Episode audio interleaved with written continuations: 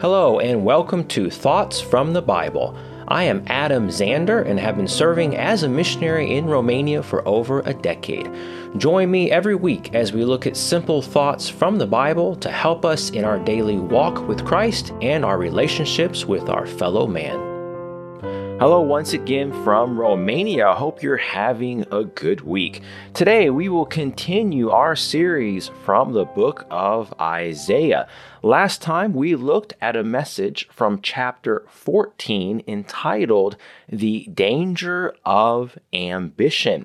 This week, we will look at a message from chapter 15 called Weeping for Your Enemies.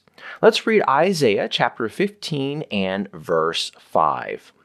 My heart shall cry out for Moab.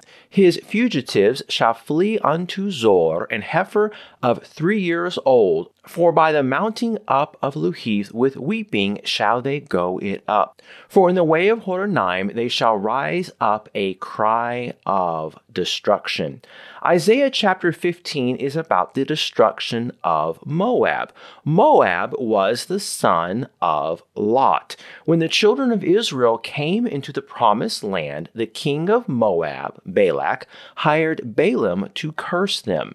Instead, Balaam blessed the children of Israel. God told Israel to leave the Moabites alone. The Edomites and Moabites did not let Israel go through their land because they feared them. Let's read about this in Deuteronomy chapter 2, verses 8 and 9. And when we passed by from our brethren, the children of Esau, which dwelt in Seir, through the way of the plain from Elath, and from Eziongaber, we turned and passed by the way of the wilderness of Moab. And the Lord said unto me, Distress not the Moabites, neither contend with them in battle. For I will not give thee of their land for a possession, because I have given Ar unto the children of Lot for a possession. However, Moab had a history of being enemies with Israel. Judges chapter 3, verse 28. And he said unto them, Follow after me, for the Lord hath delivered your enemies, the Moabites, into your hand. And they went down after him and took the fords of Jordan toward Moab, and suffered not a man to pass over. So, for today, we will look at a few things about our enemies. First, what do you think of your enemy? It is clear that Moab became the enemies of Israel. And yet, here in Isaiah chapter 15, the prophet, or perhaps the Lord, says, My heart shall cry out for Moab. This is a chapter of lamentation for Moab, an enemy of Israel, perhaps because he was Israel's brother, Lot. I believe this shows us something about how we should feel about our enemies. Isaiah 15, verse 5 again says, My heart shall cry out for Moab. It is a sad thing when your enemy is punished or destroyed. Yes, they reaped what they sowed. Yes, the Lord will judge those that sin and oppose him. While it is true the Lord will laugh when the fear of the unbelievers come, we can read that in Proverbs chapter 2, that is not how we should treat our enemies. We are not God, the righteous judge. We are just men. Second, today, what is the correct attitude we should have towards our enemies and adversaries? How should we treat our enemies? What is the correct attitude towards those that oppose us, criticize us, or maybe even hate or hurt us? Let's look at what the Bible has to say about our enemies and adversaries. First, we are not to hate our enemy, but show them kindness. Even in the Old Testament, we read of treating your enemy with kindness. Exodus chapter 23, verses 4 and 5.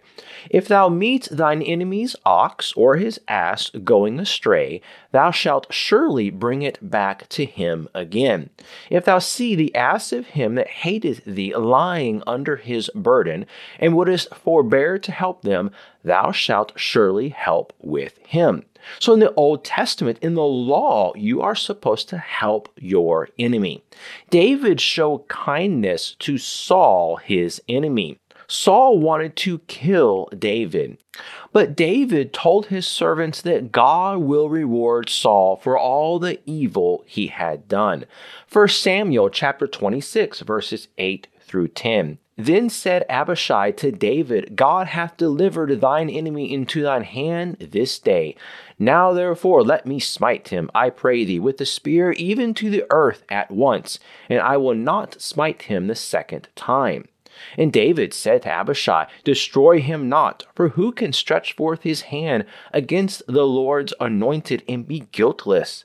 David said, Furthermore, As the Lord liveth, the Lord shall smite him, or his day shall come to die, or he shall descend into battle and perish. So David showed kindness to Saul, his enemy. Treat your enemy like you want to be treated. Proverbs 25, verses 21 and 22. If thine enemy be hungry, give him bread to eat, and if he be thirsty, give him water to drink. For thou shalt heap coals of fire upon his head, and the Lord shall reward thee. So we are to be kind to our enemies. Second, we should not rejoice when our enemy falls. It is possible that you may see your enemy fall in this life. It does not happen very often, but it may come to pass. It is easy to rejoice when someone hates or opposes you falls. This attitude of rejoicing when your enemy falls or reaps what he sows is not from the Lord. The Lord is full of grace and compassion even when a person gets what they deserve. Let's read Proverbs chapter 24, verses 17 and 18. Rejoice not when thine enemy falleth, and let not thine heart be glad when he stumbleth, lest the Lord see it, and it displease him, and he turn away his wrath from him. God has no pleasure in sending a soul to hell. Yes, they rejected him. Yes, they hurt and destroyed many, but God does not get pleasure seeing them suffer in hell. Ezekiel chapter 33, verse 11, the Bible tells us, Say unto them, As I live, saith the Lord God, I have no pleasure in the death of the wicked, but that the wicked turn from his way and live. Turn ye, turn ye from your evil ways, for why will ye die, O house of Israel? God is not willing that any perish. He wants all to be saved. That even includes his enemies. 2 Peter 3 9 The Lord is not slack concerning his promise, as some men count slackness, but is long suffering to usward, not willing that any should perish, but that all should come to repentance. So we should not rejoice when our enemy falls. Third, today, the brethren, other children of God, are not our enemy. Even if a brother or sister is living in sin, they are not our enemy. They are part of our family. Yes, they might need to be reproved. Yes, we might need to stop fellowshipping with those that are walking in sin and darkness. However, they are not an enemy. Many, many Christians forget this.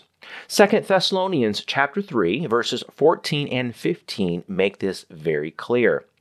And if any man obey not our word by this epistle, note that man and have no company with him, that he may be ashamed. Yet count him not as an enemy, but admonish him as a brother. So the brethren, other children of God, are not our enemy. Number four, we are to pray and bless our enemy. Let's read two passages that speak about this. First, Romans chapter 12, verses 14 through 21. Bless them which persecute you, bless and curse not. Rejoice with them that do rejoice, and weep with them that weep. Be of the same mind one toward another. Mind not high things, but condescend to men of low estate. Be not wise in your own conceits. Recompense to no man evil for evil. Provide things honest in the sight of all men. If it be possible, as much as lieth in you, live peaceably with all men. Dearly beloved, avenge not yourselves, but rather give place unto wrath. For it is written, Vengeance is mine, I will repay, saith the Lord. Therefore, if thine enemy hunger, feed him. If he thirst, give him drink, for in so doing thou shalt heap coals of fire on his head. Be not overcome of evil, but overcome evil with good. So we are to pray and bless our enemy. Let's see what Jesus had to say about this in Matthew chapter 5 verses 43 through 48. Ye have heard that it hath been said, Thou shalt love thy neighbor and hate thine enemy. But I say unto you, Love your enemies, bless them that curse you, do good to them that hate you, and pray for them which despitefully use and persecute you, that ye may be the children of your Father which is in heaven. For he maketh his sun to rise on the evil and on the good, and sendeth rain on the just and on the unjust. For if ye love them which love you, what reward have ye? Do not even the publicans the same?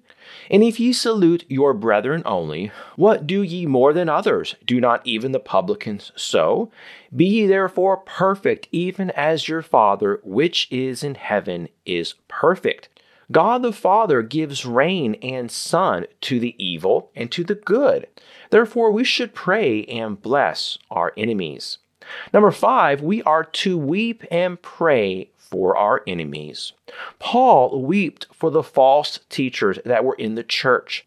The prophet here in Isaiah 15 was weeping for the enemies of Israel.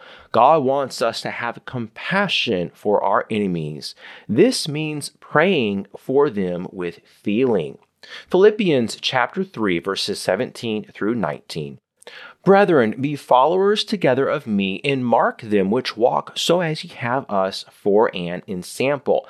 For many walk, of whom I have told you often, and now tell you even weeping, that they are the enemies of the cross of Christ, whose end is destruction, whose God is their belly, and whose glory is in their shame, who mind earthly things. Number six, and last today, we were once the enemies of God. We forget this. Always remember we were once the enemy of God, but in his kindness and mercy, he sought us and saved us. This is an amazing thing to think about. Romans chapter 5, verses 8 through 11. But God commendeth his love toward us, in that while we were yet sinners, Christ died for us. Much more then, being now justified by his blood, we shall be saved from wrath through him. For if, when we were enemies, we were reconciled to God by the death of his Son, much more, being reconciled, we shall be saved by his life. And not only so, but we also joy in God through our Lord Jesus Christ, by whom we have now received the atonement. So we were once the enemies of God, but He loved us and died on the cross for us and has saved us. In conclusion, for today, the prophet here in Isaiah is weeping for his enemies.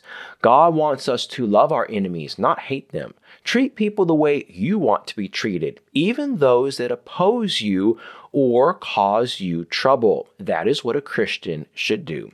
I hope this short lesson from Isaiah chapter 15 will help us have compassion on our enemies. Next time, Lord willing, we will look at another message from the book of Isaiah. Thank you so much for taking the time to listen today, and I hope you have a great week.